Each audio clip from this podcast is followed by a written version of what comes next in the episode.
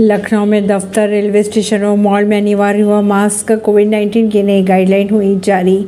देश भर में कोविड 19 के मामलों में बढ़त देखते हुए लखनऊ में जिला प्रशासन ने महामारी को लेकर नई गाइडलाइंस जारी की है। इसके तहत दफ्तर, स्कूल, कॉलेज और cinema hall, mall, railway station, bus stand, अस्पतालों में मास्क पहनना और सोशल डिस्टेंसिंग को अनिवार्य कर दिया है। इसके साथ ही भीड़ भाड़ वाले स्थानों पर मास्क पहनने की सलाह दी जा रही है। पीएम मोदी ने कहा, आज़ादी के बाद रेलवे के आधुनिकरण पर हमेशा राजनीतिक स्वार्थ हावी रहा।